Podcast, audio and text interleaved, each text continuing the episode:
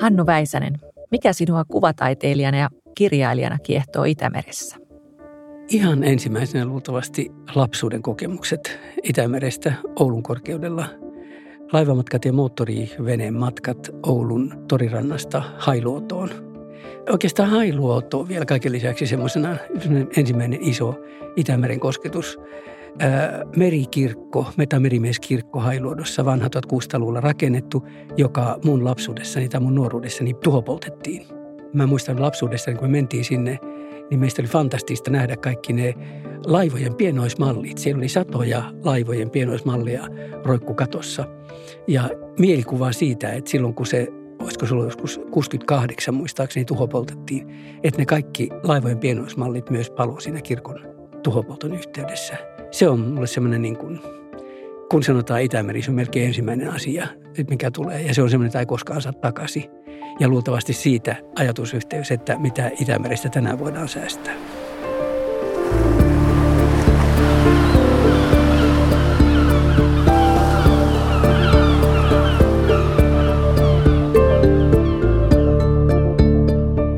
Tämä on minun Itämereni, Jon Nurmisen säätiön podcast. Tällä kaudella vieraina on taiteilijoita, jotka inspiroituvat Itämerestä ja joiden taiteessa meri kuuluu tai näkyy. Minä olen säätiön toimitusjohtaja Anna-Mari Arrakoski Engard ja vieraanani on kuvataiteilija ja kirjailija Hannu Väisänen. Tervetuloa. Kiitos. Hannu, olet käymässä täällä Suomessa, mutta kotisi on ollut Ranskassa jo vuodesta 1989. Sinulla ja puolisollasi on ymmärtääkseni kaupunkiasunto Pariisissa ja sitten vielä maaseutukoti ja atelier vanhassa pappilassa Suillakissa, jos tämä nyt yhtään meni oikein. Suunnilleen. Sillä löytyy. Hyvä. Kerro meille, että millainen on taiteilijan talvi Ranskassa?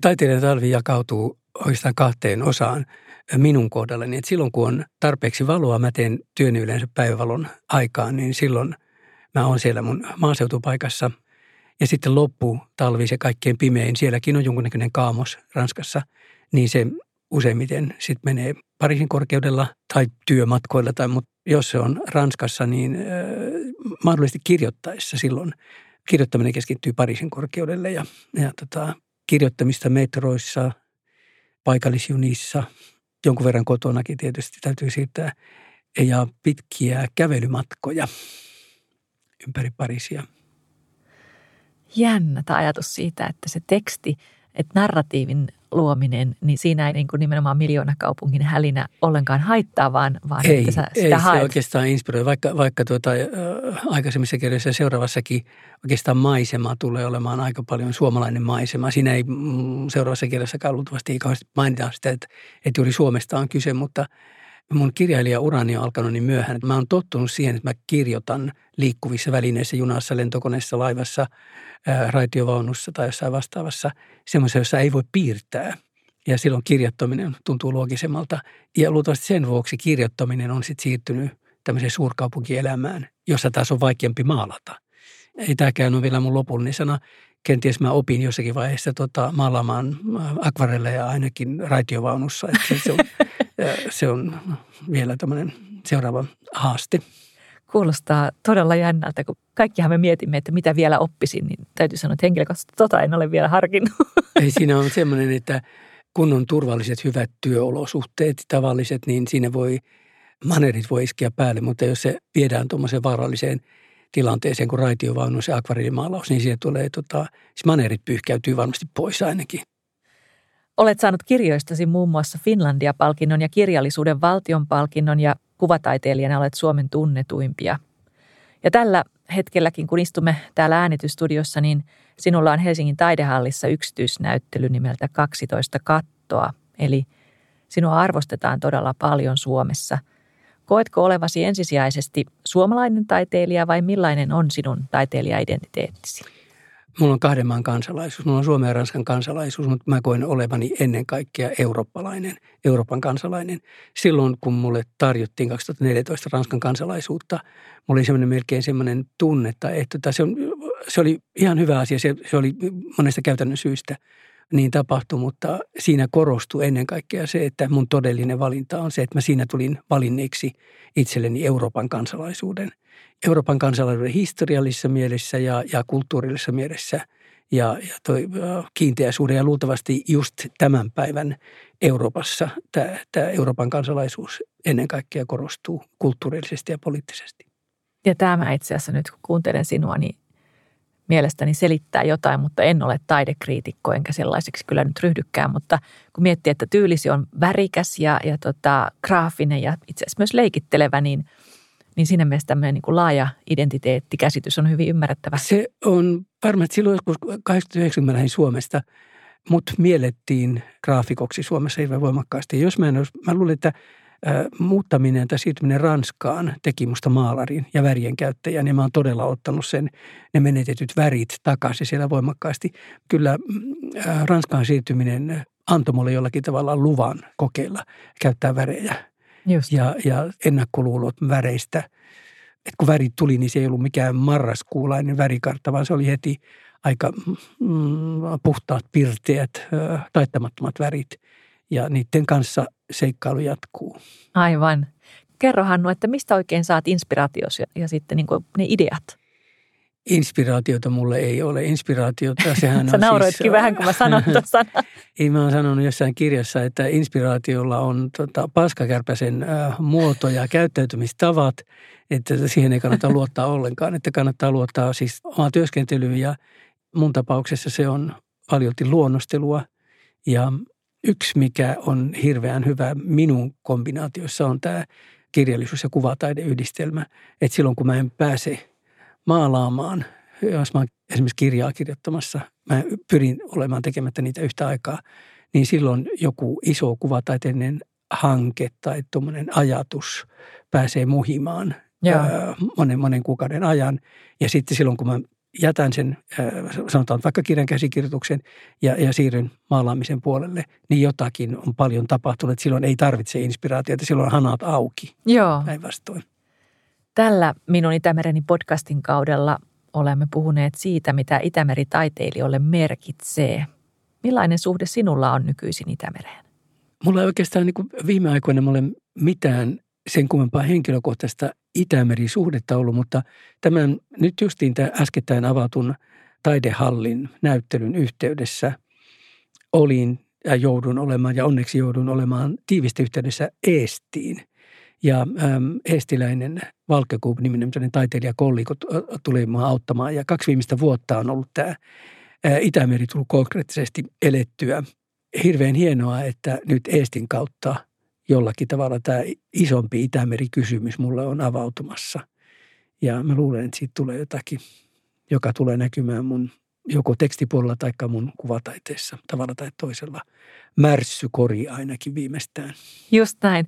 Ja tämähän on aika mahtavaa, koska sä oot kotoisin Oulusta, eli sinänsä Itämeren rannalta, sieltä ihan pohjoisesta – Joo. Eli se on ollut kuitenkin jo lapsuudesta lähtien meri mukana. Meri on ollut aina mukana. Kaikille meille aina esitään kysymystä, oletko meri vai vuori-ihminen tai joki-ihminen tai jotain semmoista. Ja mun täytyy kyllä sanoa, että vaikka mä en tiedä, onko se kovin kaksinen se Oulun korkeuden meri, mutta sehän on Itämerta. Mm. Ja, ja kuitenkin siis meren elämyksen lapsuudessa, just nämä äh, aikaisemmin mainitsemani hailuoto äh, ja, ja siihen liittyvä tämmöinen merielämys. Meri on hirveän voimakkaasti – ja ennen kaikkea nyt, kun sattuneesta syystä asun Ranskassa ja, ja, ja siellä mm, Ranskaa ympäröi meret, niin tämä tämmöinen vertailu, ei negatiivisessa mielessä, vaan jotenkin semmoinen tekee mieli vertailla meren karaktäärejä eri Joo. puolilla maailmaa ja eri puolilla. Välimeri, Atlantti, Pohjanmeri, Kanaali, Itämeri, hyvin loogisia siirtymiä. Näin on tuli mieleen tämmöinen hämmästyttävä tosiasia meistä ihmisistä ja siitä, miten merenkulku on vaikuttanut juuri tähän meren ja rannan vuoropuheluun, miten jo foinikkialaiset ihan siellä Välimeren etelärannoilla niin on ihan ensimmäisenä eurooppalaisessa historiassa niin pistänyt rantametsät laivoiksi. Eli Joo. ensin on rakennettu laivaa ja totta kai puu on otettu siitä läheltä ja sitten siitä on tehty kaupunkeja ja polttopuuta ja kaikkea tätä, mitä tarvitaan. Ja tämä sama operaatiohan on tapahtunut kaikilla näillä meidän merenrannoilla ihan tänne Pohjanmaalle asti. Ei se ollut aake-laakee. Se on ollut Ei. ihan metsäinen ennen kuin me keksittiin tota, laivanrakennus ja, ja, ja tota, tervanpoltto. Koko mun synnyinkaupunkini vauraus liittyy mereen, koska siinä on tervanpoltto ja, ja metsät tietysti Joo. metsän. Ö, täytyy polttaa metsää, että saa tervaa. Ja, ja tota, Oulun ö, tervatapulit tarvitsevat merta ja, ja, ja sitä, jos vielä pitemmälle mennään, niin kaikki ö, Oulun tervaporoolikulttuuri ja, ja mahdollisesti ja ensimmäiset pianot on tietysti tulleet meren kautta ja musiikkia, kulttuuria, muotia Kyllä. ja kieli ja ihan kaikki. Just näin. Ja sitten mielenkiintoista on, kun katsoo kuvataidetta eri aikakausilta, miten taiteilija kuvaa merta tai sitä rannikkoa, tai vaikka ei ehkä ole halunnut kuvata merta, vaan ehkä enemmän sitä rannikon muotoja ja, tai rantaelämää, niin taiteilija on tullut kuvanneeksi itse asiassa juurikin sitä luontoa, että minkälainen se ranta on. Ja se on sen jälkeen, kun hakkasimme niin ne Välimeren rannat kuin, kuin tota Atlantin rannat ja sitten täällä Itämerellä yhtä lailla, niin se on hyvin samankaltainen, koska sittenhän me hankimme niitä lampaita, jotka viimeiseksi söivät kaiken vihreän. Joo, joo. Et se on aika jännä, miten taide voi olla myös ikkuna tähän luontotarkkailuun. Oulu, kun kerran muistuit siitä, tulee yhtäkkiä tuolla im- improvistaa mieleen Oulu, Toppilan satama, josta tuli toisen maailmansodan aikana hirveän tärkeä natseille. Siis ne eivät kulkeneet laivoineen niin kuin Helsingin kautta, vaan ne tulivat Ouluun. Ja sen vuoksi Oulusta tuli yhtäkkiä tämmöinen hirvittävän tärkeä kolmannen valtakunnan pääasema oli Oulun kaupungin talossa. Oulussa oli tosiaan Toppilan satama ja kirjallisuus joku äh, Paavo Rintalan pojat, joku tämmöinen kuva sitä Toppilan saksalaisten rakentamaa parakkikylää, jossa minä olen syntynyt. Ja jonka takana tietysti on meri ja merenkulku. Et sen, monesti unohtaa tämmöisiä, että joku Paavo Rintalan pojat ja, ja, ja elokuva, jossa Vesamatti Loiri itkee tai niin Kyllä. poispäin. Niin kun sitä pikkusen tonkii, niin sen takana on tietysti meri ja meren välttämättömät elementit.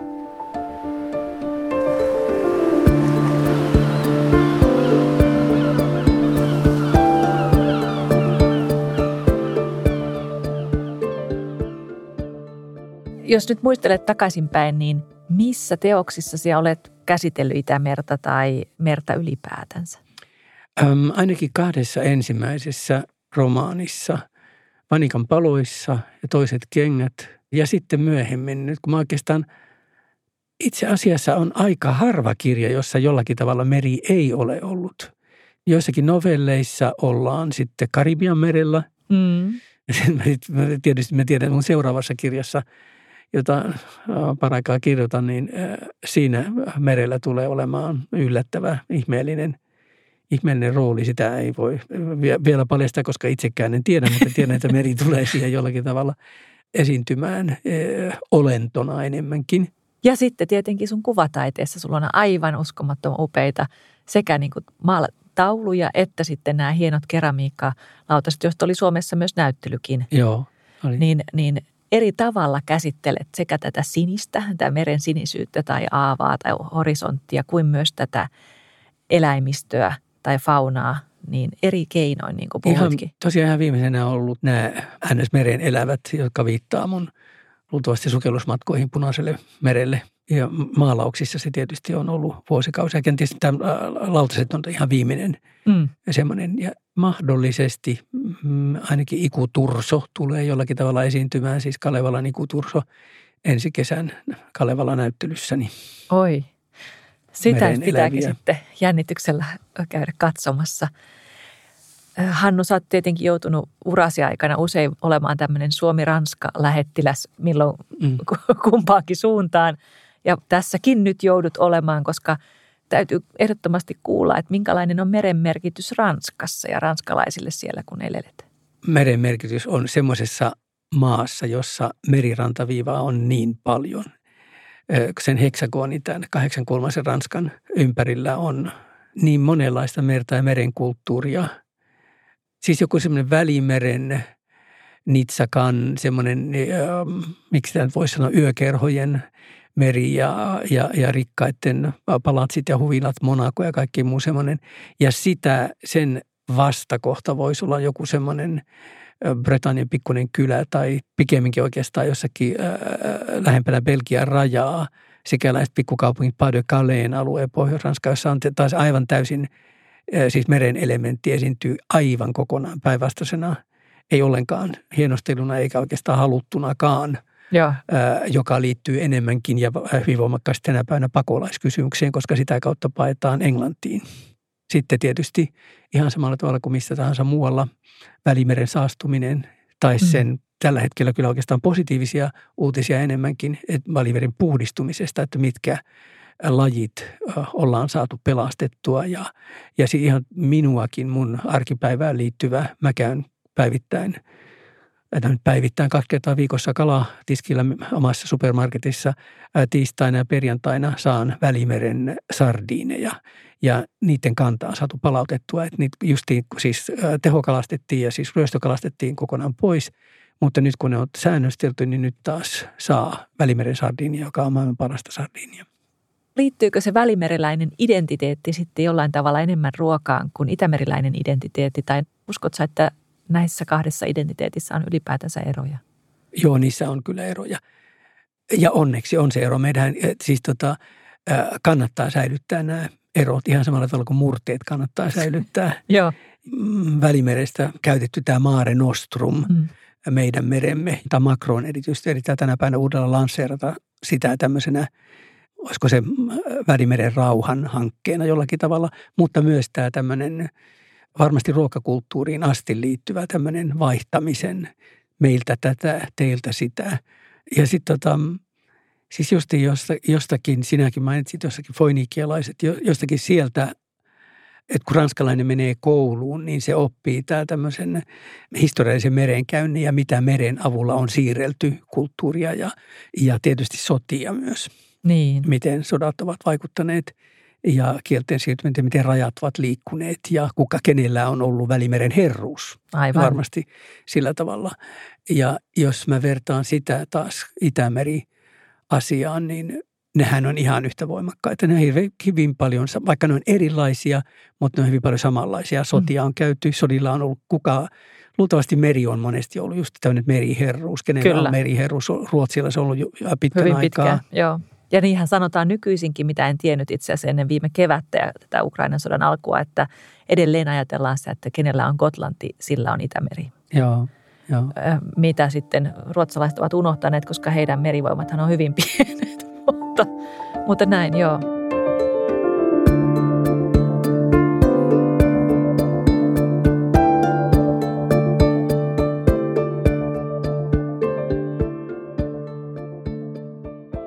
Millaisia ajatuksia mainitsit tässä, kun puhumme Välimerestä ja Välimeren identiteetistä ja, ja niistä herkullisista sardineista, niin, mm. tota, niin, niin lyhyesti mainitsit just tämän Välimeren tilan.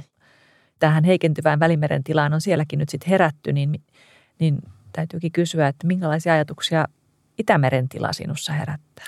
Huolestuttavia tai huolen. Hyviä uutisia tulee silloin tällöin – että niin kaksi haaraa, että tota, e, e, sen siis saastuminen, tämä leväkanta ja sitten toinen on semmoinen vielä isompi tulevaisuuteen, että mikä Itämeren muoto tulee olemaan. Ihan siis kuinka paljon tämä, miten kartta tulee muuttumaan, kuinka paljon veden sijainti, rantaviiva tulee muuttumaan ja miten nopeasti vielä kaiken lisäksi – Yksi vielä tuossa siis, että tuleeko Itämeri aina olemaan yhtä suolainen tai yhtä makea kuin mitä se on tällä hetkellä, joka tarkoittaa tietysti siis tämän, tämän äh, tuleeko sardiinit tänne mm. asti vai lähteekö ne lopullisesti pois tai äh, mulle tärkeä ilman äh, minkäänlaista hienostelua on osterit. Mä, mä tota, itse ostan ostereita silloin tällöin ja, ja avaan ne kotona.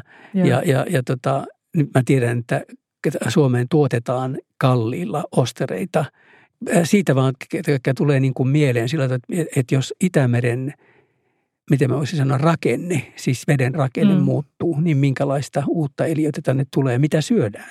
Se on ihan mitä totta. syödään lähitulevaisuudessa? Ja siitähän on paljon puhuttu, kun meillä on nyt Itämeressäkin jo vieraslajeja ja toisaalta jännitetään ja sukeltajana tiedät, miten upea hylkypuisto Itämeri on, kun Joo. ei ole sitä laivamatoa, joka viihtyy suolasissa vesissä ja on nakertanut kaikki ammoin uponneet fregatit muilta meriltä jo. Niin tässä muuten tulee juuri se, että sä et ole vielä kysynyt multa sitä vielä, mutta mä kysyn itse itse, Kysy milloin vaan. minä pääsen uh, sukeltamaan Itämereen. Niin. Sehän on juuri, juuri nämä, tota, luultavasti tuossa olisikin aikamoinen romaanin aihe, toi, siis uh, sukellusmatkat näiden hylkyjen, jotka on vielä aika hyvässä kunnossa todella, se on kuullut monta kertaa. Ja, ja tota, mä saattaisin järkyttyä niistä positiivisessa mielessä myös järkyttyä niistä paljon enemmän kuin Titanikin näkemisestä. Niin, se on ihan totta. No töitä riittää, koska veden kirkastuminen on nyt, me ollaan muutama metri saatu taas kirkkaampaa vettä, Joo. mutta Itämeri on tosiaan äh, sameampi. Toki niin kuin tässä työssä oppiin, jokaisella merellä on oma väri Joo. ja myöskin jokaisen meren se tota, veden tiheys on erilaista luokkaa. Että ihan niin – kristallin kirkasta tuota, turkoosista tästä vedestä ei tule, kuin on tyyni valtameri esimerkiksi, mutta Joo. kyllä meidän pitää sen vähän kirkkaammaksi vielä saada. Mitä toivoisit Hannu Itämeren tulevaisuudelle?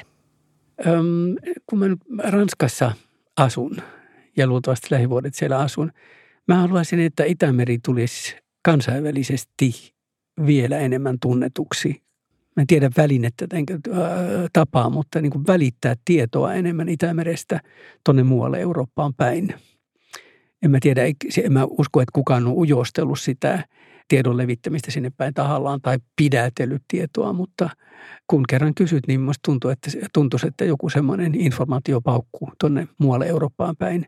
Siis maihin, jotka eivät ole fyysisesti kosketuksessa Itämereen, olisi tervetullutta hyvä idea. Mä uskon, että se nimittäin meitä kaikkia Itämeren maita rohkaisisi toimimaan ja olemaan vielä itse asiassa enemmän vielä ylpeitä siitä yhteistyöstä, mitä me olemme tehneet jo Itämeren ekologisen tilan parantamiseksi, mutta myöskin sen, sellaisen sen verkoston ja sen, sen yhteistyön ja niin avunannon viestin viemiseksi. Mm. Vesihän ei kuulu kenellekään ja sitä toisaalta tarvitsee kaikki. Siinä on myöskin se, että Itämerellä tehdään tällä hetkellä hirveän paljon turistimatkoja Ranskasta. Siis mä veikkaan, että Itämeren maiden veto tämmöisenä kohteena tulee kasvamaan enemmän ja enemmän. Tämän hetken poliittinen kriisi esimerkiksi Pohjois-Afrikan maissa on sellainen, että niin vähemmän matkustetaan, huomattavasti vähemmän esimerkiksi ranskalaiset kuin mitä aikaisemmin. Joo. Ja niitä vetää taas pohjoinen hirveän paljon, siis monesta syystä hirveän paljon joku tämmöinen turistin varmuus tai joku tämmöinen turismin varmuus on yksi vetotekijä. Ja, ja silloin sitten ne käy, tuossa kun mä matkustan usein että Ranska-Suomi väliä, niin on ihmisiä, jotka on menossa Itämeren Pohjanlahdelle äh, hyppäämään jostakin jäämurtajasta niin, veteen just. kellumaan. Ja siis tämmöisiä elämys matkoja, jotka nyt vähän vaikuttaa pintaraapasulta kyllä siinä, mutta kuitenkin jossakin ton tapaisessa voi, että ne saa siitä semmoisen ensimmäisen kosketuksen ja vievät sen pienen vaatimattoman tiedon kuitenkin sitten kotikonnoilleen, josta tulee joku tämmöinen, että mä tarkoitan, että tuolla to, tavalla sitä voisi kenties johonkin tuommoisen yhteyteen pikkusen paisuttaa, että jos ihminen heitetään jäämurtajalta veteen, niin sen jälkeen mun mielestä esimerkiksi joku tietoisku voisi olla paikallaan, että ne tietäisi myös, että minkälaisesta vedestä on kyse toihan on hieno idea, tuommoinen teemamatkailuun tietoturismia. Minusta se on, äh, mä haluaisin, sen, mä en ole fasisti, mutta mulla on hyvä idea siitä, että silloin kun ne on käyneet siellä jäässä, äh, tota, hypänneet sinne jäähän, siinä useimmitenhan siinä ainakin on mahdollisuus saunoa siinä. Ja, ja tota, se tietoisku pitäisi laittaa sieltä, että ei pääse avannosta saunaan, jos ei ole käynyt ensin tietoiskussa. se olisi ainakin tehokas keino. Mm. Ai että.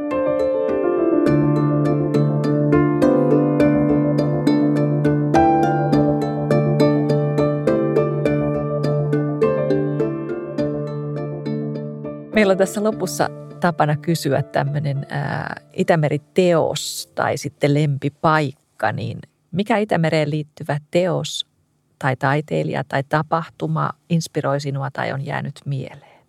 Siis mä, mä en voi sille mitään, mutta mä oon tämän mun pottusäkki-jutun kertonut moneen kertaan. Mä, mä luulen, että se on mulle se semmoinen Itämeren, se on avannut mulle Itämeren, se on mulle sen taiteellinen kohokohta on siis itse asiassa oma elämys, miten mä oon nähnyt lapsena ää, Itämeren Juuttikankaisen pottusäkin läpi. Ää, mun isäni tunsi Oulussa semmoisen taiteilijalegendan kuin Aatto Hukkanen. Ja Aatto Hukkanen oli itse rakentanut moottoriveneensä ja, ja tarjosi meille ää, moottoriveneen matkan Oulusta Hailuotoon. Ja niin me mentiin. Isäni kävi Hailuodossa kaivertamassa hautakiviä ja, ja, ja tota, kaunis kesäaamu. Öö, ihmeellinen vitivalkoinen paatti lähti viemään meitä kohti Hailuotoa ja sitten mä jostakin atavistisen pelon hämmentämänä sain semmoisen hysteriakohtauksen siellä veneessä ja vaadin, että mennään takasäkkiä rantaan ja, ja että me kuollaan kaikki ja ik, ikuturso vähintään nousee merestä tai joku muu merihirviö. Ja mä en, mä en pysynyt paikallani ja, ja, ja hermoilin ja olin enemmän kuin elohopea. Vilkaisa hypin joka puolella ja kaikki piti yrittää ottaa mua kiinni ja se vene taisi hörpätä vettäkin siinä. Ja, ja sitten tämä Aato Hukkanen keksi, että poika pitää laittaa pottusäkkiin, että siellä se rauhoittuu. Ja se, että laivan pohjalta todella löytyi Juttikankainen perunasäkki, johon mä oltiin kyllä monta kertaa varoitettu siitä, jos mä en rauhoitu, että mun laitetaan pottusäkkiin. Ja sitten lopulta mut sinne pottusäkkiin todella tungettiin. Ja yllättäen yhtäkkiä se mieletön rauha asettu minuun ja, ja tota, pottusäkin suuta ei laitettu ö, kiinni.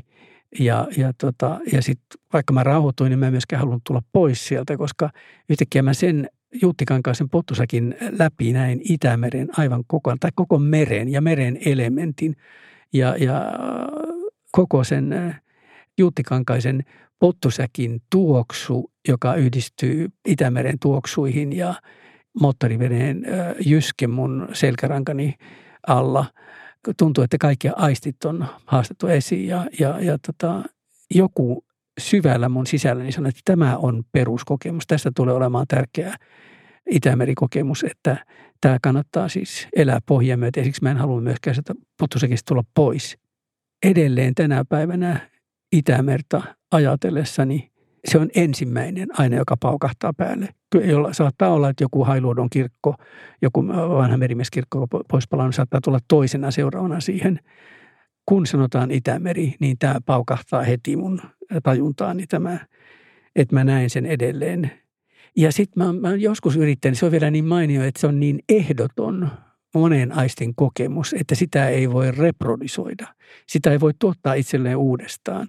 Sitä ei myöskään, mä en osannut siirtää sitä mihinkään kuvaan tai maalata sitä, koska siihen se on ainutkertainen elämä. Se on peruskokemuksia monesti ei voi niin. reprodusoida millään tavalla. Tai ei, ei ole semmoista lavastusmahdollisuutta, että voisi viedä itsensä siihen samaan tilaan tai saada sen kokemuksen.